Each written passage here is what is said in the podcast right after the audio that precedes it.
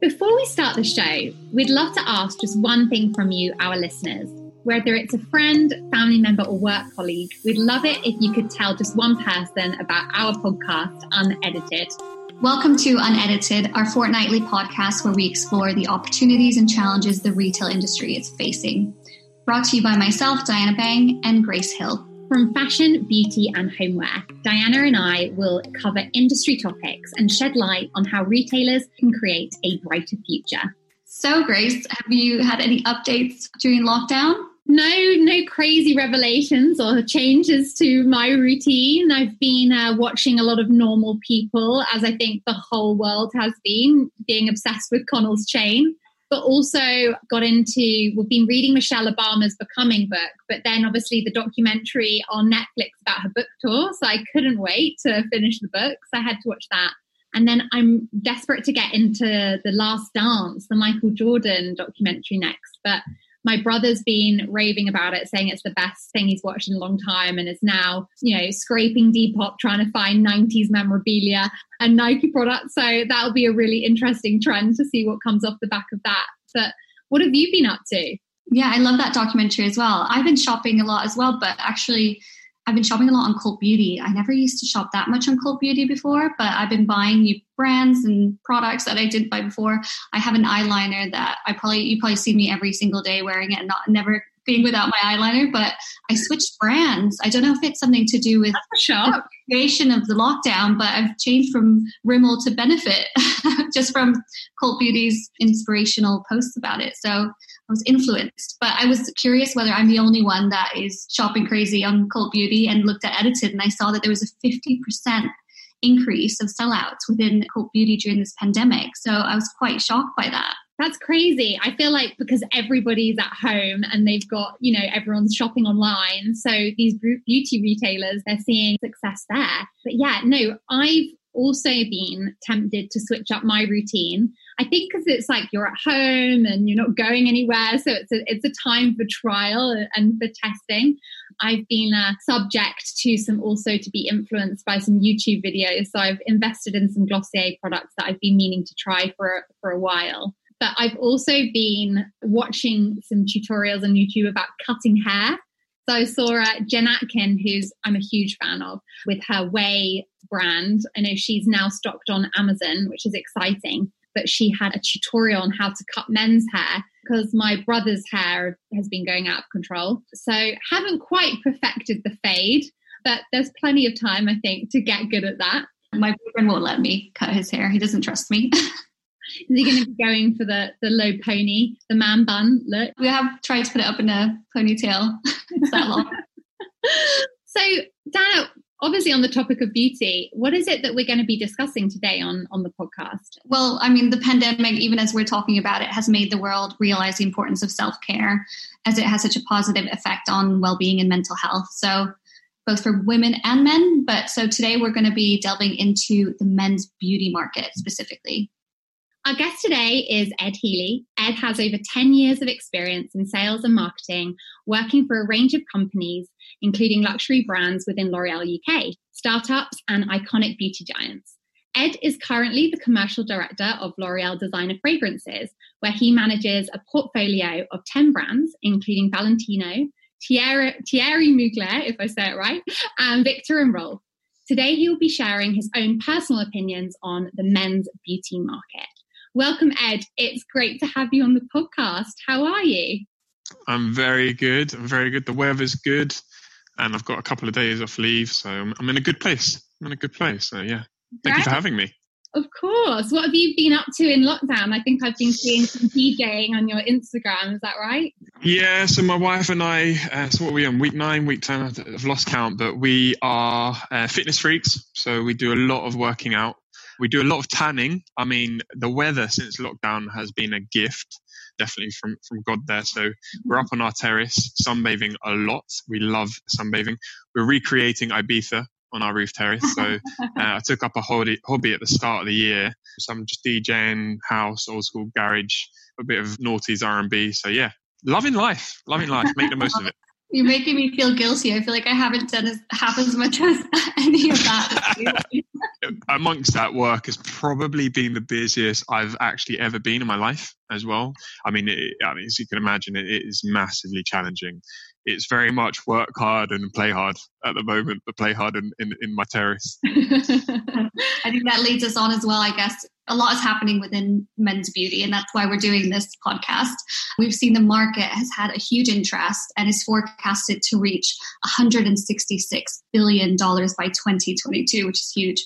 How have you seen the men's market grow and develop throughout your career? Be Great to hear. Yeah, so I thought I'd give you guys a bit of context when we're talking about the men's beauty market. So if we look at the total UK beauty market, it's worth 12.1 billion. Okay, so it's a big big market. It's, it's, comprised of four sort of categories. You've got just under half, so around 48% is the mass market. So the likes of L'Oreal Paris, number seven, Nivea. You then got the luxury brands, which represents around 37%. So the Lancomes, the YSL, Chanel, Clarins. You've got the professional division at 10%, so the salon business, the products that you can buy on salons, Kérastase, L'Oréal Professional, and then a very small category in specialist dermo, 4%, which is like our La Roche-Posay's and, and Vichy's when we look at the men's market, okay, so the men's the men's market is is, is worth 1.5 billion, so 13 percent of that 12.1 billion. And if you're an entrepreneur and you're you're thinking, hang on a minute, you've got a population of roughly 50-50, give or take. How can it only be 13 percent? And uh, you'd be like, wow, rubbing your hands. I've got to invest. We're massively under index, but it's harder than you think. If we go deeper into the men's market, okay, so of that 1.5 billion, half of it is fragrance. Okay, so as men, we're very well versed with fragrance. You know, we, we know the the toilet man who, who's offering our fragrance, no spray, no lay. So we're very well versed in this category. The other the other makeup of that is a third is hygiene. Okay, so deos, shower gel, very functional part of it. And then you've got little segments, 10% in hair care, you know, hair care and styling at around 7%. So very, very small. And you have to ask yourself, why is it such a small part of the category?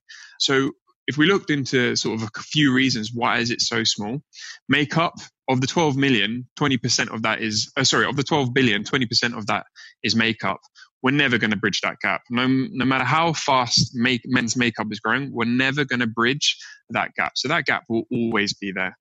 In terms of skincare, we're so far behind in terms of penetration, especially if you look at somewhere like China. So Chinese men are very well versed and from a very young age have been taught to groom to it's all about well-being it's all about looking after themselves so if you compare chinese males versus uk males we're millions and millions of miles apart. However, you know, the, the general attitude to grooming is changing. The birth of social media, guys are starting to look at themselves and, and say, wow, I've actually now got a digital profile. We're going to have to start making a bit more of an effort. So we have seen, you know, big, big growth, but I can't stress enough how much of a small base we're talking. Yeah. No, it's it's crazy when you break down the stats like that and you can see how small it is in comparison, but what the potential is. I know there's a few things like makeup for men that we really want to get into in more detail later, but we know kind of education is is fundamental to the beauty market. I know from experience, I used to actually work in education at Liz Earle Beauty many years ago, but I'm really keen to know kind of how do the strategies differ for education for the men's market versus the women's market? Yeah, in my opinion, when you when you're marketing to men, for me, it's very important to provide all the benefits up front. You know, making it very simple, multifunctional if possible. You know, men love a three in one product if they could for everything, and then providing the backup information later. Whereas for women, there's much more of an emotional connection. It's more varied, more focused on luxury. So very different ways when you're talking to that consumer. In terms of beauty, as I said, we're miles behind women when it comes to, to skincare and, and grooming. So the, the tutorials, the way we talk needs to be a lot more basic, more visual, pitched at a good pace because you you lose a man very quickly if, if, it's not a good pace when talking around beauty. You need more basic tutorials and, as I said, very visual. Whereas if, if you look at the women's marketing, the way you work, you see some of the adverts such as Lancome and Dior, it's, it's a story, it's full of emotion, it's full of dreams, it's full of glamour. So you've got two different ways when, when you're talking to a male consumer and a, and a female consumer, especially around beauty. Mm. I know I bought immediately something that Millie Mackintosh had promoted on her Instagram. I bought that immediately on Cult Beauty. But um, you were mentioning earlier about makeup and how that's where the big gaps are with those numbers and stats that you shared earlier. I read recently in The Guardian that French President Macron actually wears makeup. So it'd be interesting to understand are men afraid to use makeup? And why isn't it the norm for men to buy beauty products like makeup? Yeah, and, and I'll go back to sort of the example of, of China where, where men at a very young age were sort of you know really taught around grooming, moisturizing, and the importance around that. You know, when I was a kid, millennials, when we were kids, it was all about action man. It was very much about ultra masculine and, and, and a real focus around masculinity. And I thought a great highlight of this was that Gillette recently did an advert where they tried to contemporize its slogan, the best the man he can get and and it basically has sinister males bullying and harassing, and they got absolutely slaughtered for it, smearing and tarring an entire gender with one brush. But I kind of think it did depict what it was like for us. You know, when we were kids, if you stood out in any way, you got absolutely caned. If you looked different, you were a target if you got if you stood out in any way. So at school, you got you got your head down, try not to stood up, uh, stand out, and you essentially conformed. Therefore, sort of creativity in the way you look, there wasn't there was not much creativity going on, um, and you weren't really able to express yourself. If we look at today, you know, you look at social media, and, and a great example is Makeup by Jack. You've got this 10 year old boy wearing makeup and he's got hundreds and hundreds of thousands of followers. And I'm not being funny. If he was in a playground and he started getting bullied or harassed about putting on makeup, I'd, I'd be turning around and say, look, I'm making thousands and thousands of pounds a month as a 10 year old boy, what have you done with your 10 years of your life? So you've really got this trend setting, you know, uh, influences really changing. But as I said, it happens at a young age and it's a slow, slow burner. So Gen Z, very much more creative, more expressive around the way they look.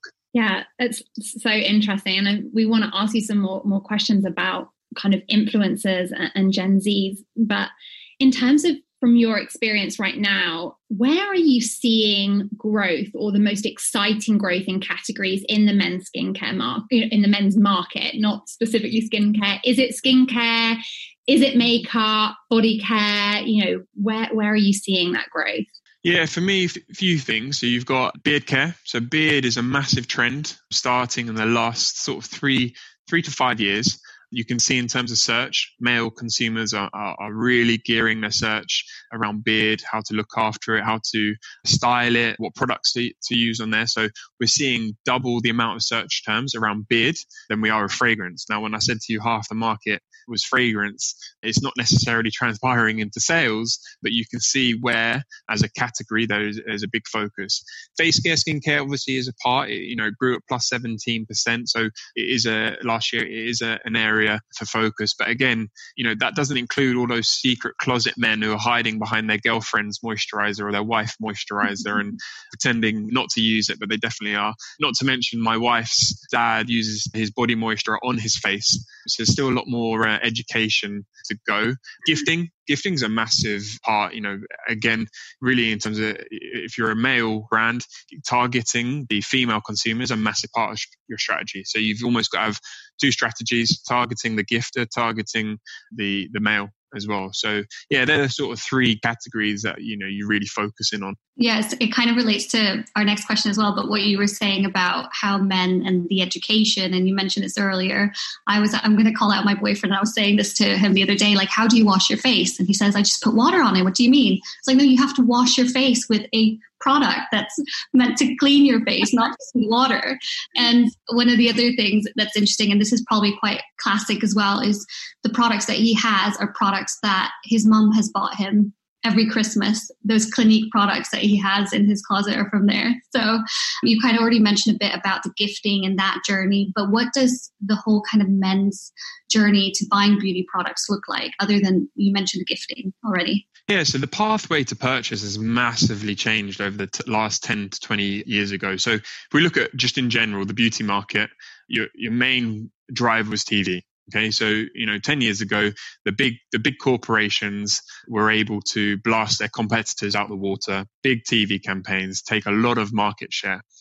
Media today has become unbelievably segmented.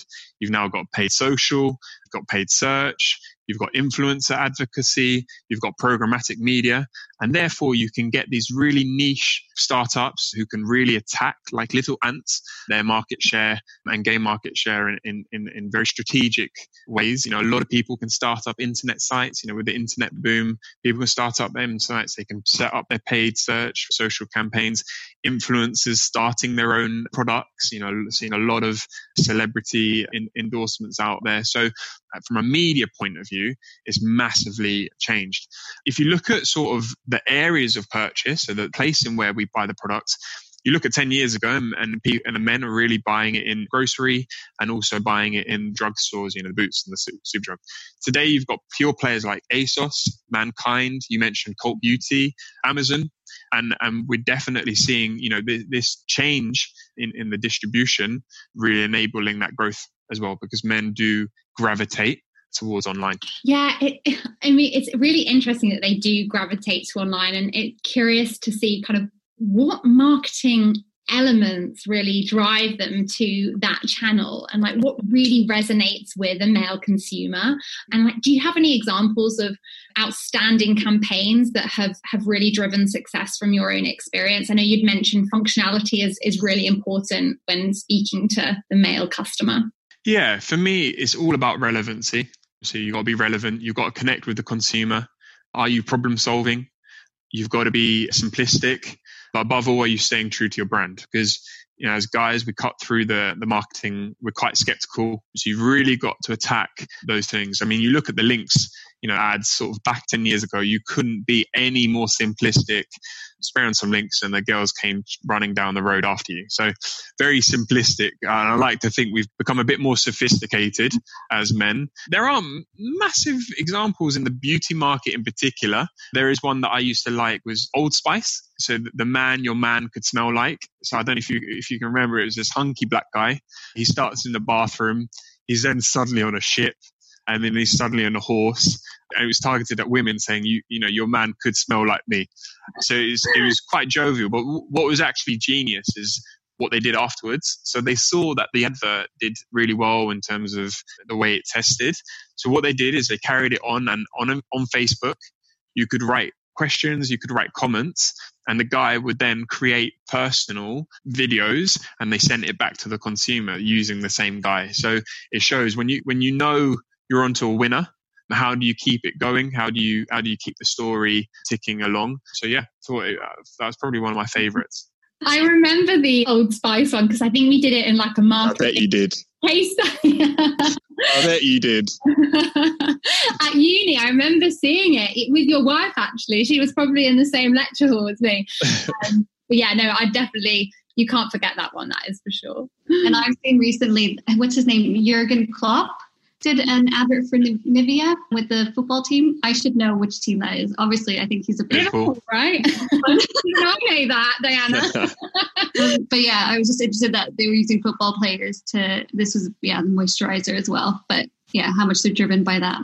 One of the things that we've spoken a lot about the differences between men and women. And one of the things we've seen with edited data is that personal care products marketed to women cost on average 13% more than similar products targeted to men. So that's something that's so unfair. And my boyfriend and I actually have like an equality budget that he buys me a drink once a month because I spend on average more than him on similar products. so that's something that we do. I can recommend it to anyone listening who wants to do the same thing. But why do brands implement different pricing strategies per gender? What are your thoughts, at least, on that? Yeah, I mean, I can't can't sort of speak for the whole industry and, and, and for all suppliers and retailers, but if I had to guess, I genuinely believe it would be the quality of the product. I think the quality of the ingredients, the range of ingredients, the specialism going in there resonates more with the female consumer because by putting that in and then telling the story and, and, and providing the science, I think there is more of an upside there than than doing that with males, than doing the same thing with males and, and getting them to buy into it. I think you've probably got a lot more of a more range in terms of specialist products as to versus the male category. So as you've got a much wider category, you're probably going to have a lot more sophisticated products in there with, with higher price points. But again, I've never heard that before in my 10 years. I've never, I've definitely heard the UK versus Euro debate, but never heard the male female debate. So it's a new one, new one for, for me. But if I had to guess, that would be it. Yeah. I mean, I was wondering whether it was like price sensitivity as well as like, you know, for a man to enter that market, you know, you've got to offer them more attractive price points and, and the woman is is willing to pay that little bit more as it's established in that. Good shout. Your guess is good as mine, but that's another good one. That's a good one. But obviously beauty halls, they showcase a variety of beauty products and offer similar services to beauty salons and kind of have been the historical driver of, of sales within within beauty. But with e-commerce channels growing by over 150% in the last seven years, and we know you've mentioned the strength of that channel and dwarfing department beauty sales, department store beauty sales. How do sales channels differ for the men's market? Offline versus online? Yeah, so if we look at the total beauty market for last year, around 21% was online. So you had roughly 80 20, 80 brick and mortar. And we can talk in a little bit about the shift we'll see this year with the coronavirus. But, but just staying on this question, yeah, roughly an 80 20 split. But we definitely see that men do over index massively. Mm-hmm. A great example was this when we launched Men Expert Barber Club. We could see the conversion was much higher online than you would typically see maybe in a female launch where it would have been a more diverse distribution. So, in my opinion, men are more impulsive when it comes to to shopping. Women's a women a female's purchase more calculated. They'll go into store. They'll want to get more of the texture. They want, want to smell the product. They'll want to speak to a beauty advisor, get to really understand all of the products behind it. So definitely a more calculated. Also, men tend to be more loyal. Honestly, when we get a product, we like it, we stick with it. So we, if we like a product, we know we can replan on Amazon. Bang, you know, you get that on a on a on a replan on, on Amazon or, or online. Just you know where to go. You don't need to go down to the shops. So yeah, men do tend to be more loyal, whereas women love to test the new makeup, new NPD that that's out in the market, and are, generally more adventurous than we are, and that's a cause for the split as well. I was asking my boyfriend, he was going to buy the same, I was, he's buying a t-shirt and I was like, which t-shirt are you buying? He said, oh, the same black Hackett t-shirt I already have. I was like, why are you buying a new one? oh, it works. So I'm just buying another one. creatures of habit. Well, in terms of talking about trying things on, we'd noticed that L'Oreal Paris, I think it was they you've just launched the virtual try on app online. I was specifically trying it out for hair color. It, I was laughing because it told me it didn't recommend the shade for me. I think it was pink, and then I did send a photo to Diana because it did not look cute. It was didn't not. look good. Where was that? Which website did you do it on? It was on it was on the L'Oreal Paris's website, I believe. Yeah. Um, so I think it's a technology called Modiface, and it is super cool. I've I've played around with it as well. Trust me, I've put on a bit of lippy. I've changed my hairstyle as well. We actually it was in Paris, and we have like a designated part of the company where we where we have the new latest technology. It was really cool. It's really cool. And I remember remember playing with Modiface, and I was like, guys, where's the beard? They had no beard option. So I was like, you've got to create a bit, you know, guys, we've got a massive trend in beard here and you haven't got beard on the Modiface. So, um, yeah, I know the tool you're talking about. It's cool. And, and honestly, you know, with, with coronavirus and, you know, beauty advisors not being able to potentially touch, trial, having to keep a safe distance away, technology like that is going to become even more important. And it's those sort of omni-channel because you will be, we, we are also creating that te- technology in store as well. It won't just be online. So yeah, super important for the future. There are other things literally like that I've seen in technology. I wake up out of bed and it's a similar sort of touch screen up against my thing. I can see you know, what makeup did I wear the day before that, or what makeup did I wear then? If I wanted to create that one, okay, what clothes went with that makeup? So, honestly, from a digital perspective, watch this space because I think a lot more of that sort of trial on a digital and, and inputting yourself up there. And it's really cool. It's really exciting. So just waiting for that to roll out, really. And I think, you know, with the coronavirus happening, the, these sort of projects are going to be really accelerated. So yeah, really exciting times. Yeah, there's a lot of testing and trying. And we saw that John Lewis had done a pop up for War Paint for Men in its flagship store. That's a young British makeup brand, I guess for the average guy, but it had become now a permanent fixture in the store and online and has now seen sales exceed expectations by more than 50%. And you mentioned about that merge, but what's the future of men's beauty halls? What does that look like in your view? Yeah, I mean, in answering that question, I mean, you could say, what's the future of, of beauty halls in general with, with what's going on? To give you some context, the online weight of business was 5% 10 years ago. Okay. So is, and I just told you it's around 20, 21%. So in 10 years, we've shifted 15 percentage points. I think by the end of this year, we'll land at 30% online. Okay. If not more. So it's taken us 10 years to shift 15 percentage points. It will take us one year to shift 10 percentage points. So for me, we're seeing this mammoth, gigantic shift to online, as you can imagine. You know, in terms of the, the industry that I work in, I work in luxury. We've had all our brick and mortar business closed. Okay. So a lot of work of what I've been doing is is making sure that our online customer experience is the best it can be. You know, PDPs being the best they can be, and really understanding what is our consumer journey. So from a brick and mortar point of view, it's now like what we just talked about. What does the future look like? And, you know, it's really worrying for the high street. You know, you look at the news and the high street has been suffering for a while now. And with everything that's going on, this huge shift that's, that's happening is scary. So to mm. answer your question, I have no idea. I have no idea. I don't know what it looks like for both it, it, the total category. But what I can say is there will be a shift to a lot more digitalization in store, where we where we have to uh, adhere to social distance and using ModiFace and technology like that, which is, is going to be challenging. I think if I was a retailer, would I invest in a men's beauty hall? Probably not. We know they over index online. We know they repurchase online. We know they're less likely to be inclined to talk to a beauty advisor as opposed to a female. So yeah, I'd probably stay clear of that one and concentrate how I'm going to make sure I'm driving the beauty category in, in the brick and mortar um, with what the business we've got at the moment. So it's really interesting that you're saying, you know, if you were a beauty brand, would you invest in beauty halls? And, and, obviously, based on the evidence, the data that backs up online, you would maybe recommend not to do so.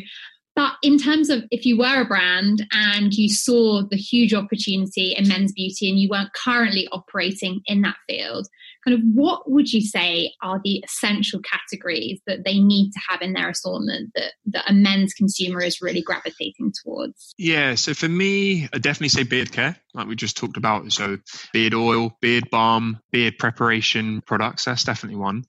But I've always said this, and I, I do think it, it 100% falls within men's beauty and, and beauty is hair loss. And I've always said the the company that cracks hair loss is onto a big one. I mean, so so I've had a hair transplant and I spent a lot of money on a hair transplant. But before I had the hair transplant, I used to use dust, micro dust. So it's like black little dust that clips onto your hair to, and it fills up the sort uh-huh. of hidden gap. So if I can't crack hair loss, I'd definitely crack sort of hair sort of replacement and hide up the baldness with, with microfibers. So yeah, that's that's if I was a men's brand right now and, and spending R and D, those those are sort of products I'll be going after. That's a, yeah. I mean, hair loss and doing that for the masses it would be like an amazing thing rather to have to go through the more tough process of hair transplants. So that's really interesting. Yeah. I'm writing down my million dollar business idea right now. Get cracking. You could you could be onto a good one. Um, yeah, I'd imagine there's a lot of companies out there that are well, obviously after the solving the coronavirus vaccine. a lot of men as well with beards, you know, that can't grow full beards. That's something that yes, know, very true. Growing as well. I guess we were talking a lot about Gen Z earlier because this is kind of, I guess, the future, you know. But in previously in the 80s, you know, you had icons like Boy George and Prince who were using beauty products. We now have Gen Zs like Harry Styles and Jaden Smith who are emulating that similar style. We've also seen that 30% of Gen Zs are interested in using cosmetics from a survey that we researched. So, why do you think that men's beauty products are more accepted now? And what do you see? We're going back to makeup. What do you see the makeup's role in the male beauty industry for future? Yeah, I mean, we, again, similar to what we just we talked about with makeup by Jack. Influencers are essentially normalizing it. You know, so the more influencers talk about it, the more influencers use it. They are essentially shifting what is accepted and what is normalized and what is appropriate because you know the more and more people do it the less you're going to stand out at school and and also i think gen z, gen z they're they're more expressive they're a lot more expressive and it's acceptable to be expressive compared to what it was like 20 years ago when we when we were at school as boys. It, you, you weren't expressive. You, you got your head down. So in terms of you know what's driving it it's definitely the influences and, and they're normalizing it. But i do think it's a 10 to 20 years trend. I, I do think it's the the 10 15 year olds that will be 25 30 uh, 20, 20, 2025 that will have this sort of acceptability and expressiveness and look and, and we'll be parents you know and, and we see our kids being expressive and we'll be like oh it's pretty cool it's a pretty great way of, of them expressing themselves do I see gender specific to men? Don't know. I think it could be more unisex led, and makeup products are unisex not necessarily female, not necessarily male, and, and really solution orientated, whether you're male and female. I don't know the particular science. I know obviously men's skincare is, is, men's skin is a lot tougher and therefore we don't age as badly as you guys. We, we age like fine wines. But in terms of makeup, you know, I don't know if you, if we can use the same uh, makeup. So, um, yeah, I see more of a unisex led approach, but again, I'm, we're talking 10, 10 years, I'd say. So we see the shift. So that's in, in terms of obviously we've just spoken about Gen Z and obviously makeup's role, but another hot topic at the moment that we've been seeing for the last few years and we're growing in, in importance is is clean beauty. So Ed, how important is clean beauty to the men's market? And I know we've been seeing messaging in the women's market that's moving kind of away from natural beauty, but more towards better ingredients and safer chemistry. What's your opinion on this and, and how's that driving sales in the men's market?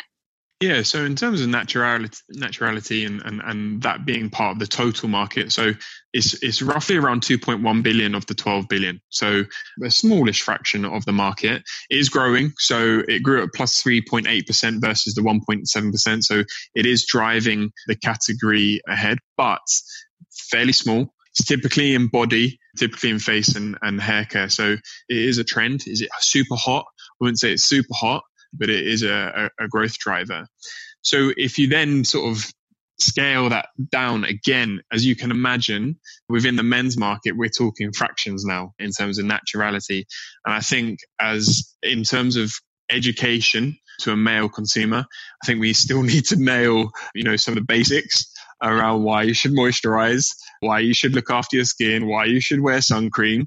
So I think as, as beauty companies, we've still got a lot of work to do to work on the basics before we jump to producing naturality. Now, again, you could be, you know, it might not, might not be for the likes of Coty or, or, or L'Oreal or whoever these big, big companies are to, to go after that. You could be a niche brand and could make quite a bit of money on it because it's not it's not being concentrated on. I reckon if you if you started up your own company and started on men's naturality and you started bidding on that on AdWords, you probably have a good chance of getting some really good ROI because it won't be too expensive. So not one for one of the bigger companies, but absolutely if I was an entrepreneur, have a look at what, what's out there in terms of com- competition, and have a go. But yeah, I think we, we as, as some of the, the bigger bigger companies, we've got a, a bigger job to do on basics. Another business plan. Another business plan. We, we, we're sorting out a lot of people here. Yeah, making money. I bought my boyfriend The Ordinary and explained the ingredients, and he just wasn't listening to it and figure. I explained how the cell changes; it accelerates them using some of their products, but it didn't. Yeah, win him resonate. no, but I guess we were talking a lot about TikTok, and there's such a big topic as well across our podcast. But MAC Cosmetics, they ran one of the most successful TikTok campaigns with hashtag You Own It, and it had over two billion views. For Too Faced, they did a lip injection gloss, which saw sellouts as well and started six years previous to that. We've just seen increases across products within that range. So, for you, what are the opportunities on TikTok for the men's market? And have you been testing this channel yourself? Yeah, I mean, I'm I'm a big fan of TikTok, as some of my friends know. I've I've played around with it, and and some secret videos made it onto my wedding speech or the guy my best man's wedding speech. So I've had a lot of fun on TikTok. I can spend hours on there. In terms of uh, an investment arm and a and a place to play on on media, definitely looking at it on the female in the women's category. From a men's point of view, I think the budgets are very small. So if you if you think of some of the the media budgets we have, you know, some of the bigger brands can afford TV, but for some of the smaller brands, you know, their, their media is 100% digital, but very tactical. It tends to be focused around paid social first and, and, and um, sampling and influencer and ad- advocacy campaigns. So if you've got the money as a men's business to be targeting on TikTok, I'd love to see your overall media budget because you, you, you've probably got a few other priorities right now before you go down the TikTok arm. But absolutely, I bet, I bet people will be looking into it and seeing how, again, how can they tap it? How can you make it authentic? How can you make it relevant? You know, could it be some sort of challenge started by a celebrity? So yeah, I'm sure, I'm sure they're looking at it and trying to find a cost effective way to really tap into it. It'll be interesting to see how quickly brands react and are able mm. to kind of adjust their media budget and make room for that and how big that becomes for men's beauty. Absolutely. So you mentioned celebrities and influencers in the male market. I know yourself seen a few photos of David Beckham. um, there you go. so who can men look to for inspiration and how important are they for influencing purchase within the men's beauty market? Yeah, so the key, as I say, is authenticity. You know, guys aren't easily swayed and they can easily see through your marketing campaign. So you've got a challenge, you've got a real challenge to um, how can you work with an influencer to make sure that they're, you're, you're driving relevancy, you're driving the right message that, that isn't cheesy or, or just, you know, they can see through it. You know, you've got a different strategy. Could you, rather than going with you know an influencer is half a million followers who's worked with every FMCG brand you could name, do you go down on a micro influencer strategy? So target 100 micro influencers who have 5,000 followers and, and get your scale that way, as opposed to someone who, who's worked with every single brand and really drive your authenticity through that way. So, I mean, you look at a lot of the successes is where maybe where an influencer has come up with their own product or their own gig. You know, if we look at other industries, so like protein products, and they get all their friends who are also influencers and, and they get all talking about protein products. So it's really hard with beauty because how can you how can you make it really authentic and drive that shift and that change? And I think that's happening at a much younger age. So the I keep going back to him, Makeup Jack, and and and some of the other guys. You know, these influencers that are you know, sort of beauty led, it's very hard to drive authenticity with them. So it's tough. It's a big challenge. Definitely, especially when I guess men aren't as used to talking about their beauty regimes or even have as, you know, solid beauty regimes as that of a woman to then go on social media and start talking to their followers or their friends about that, I guess isn't as as natural.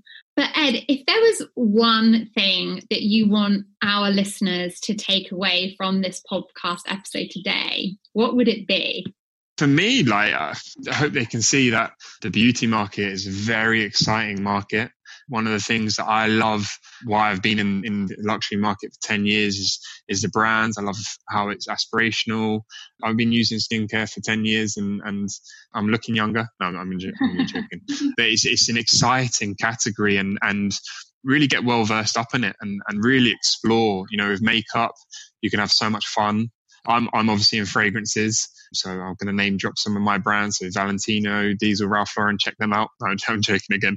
But yeah, it's a super exciting category in terms of beauty. It's massive. It's huge.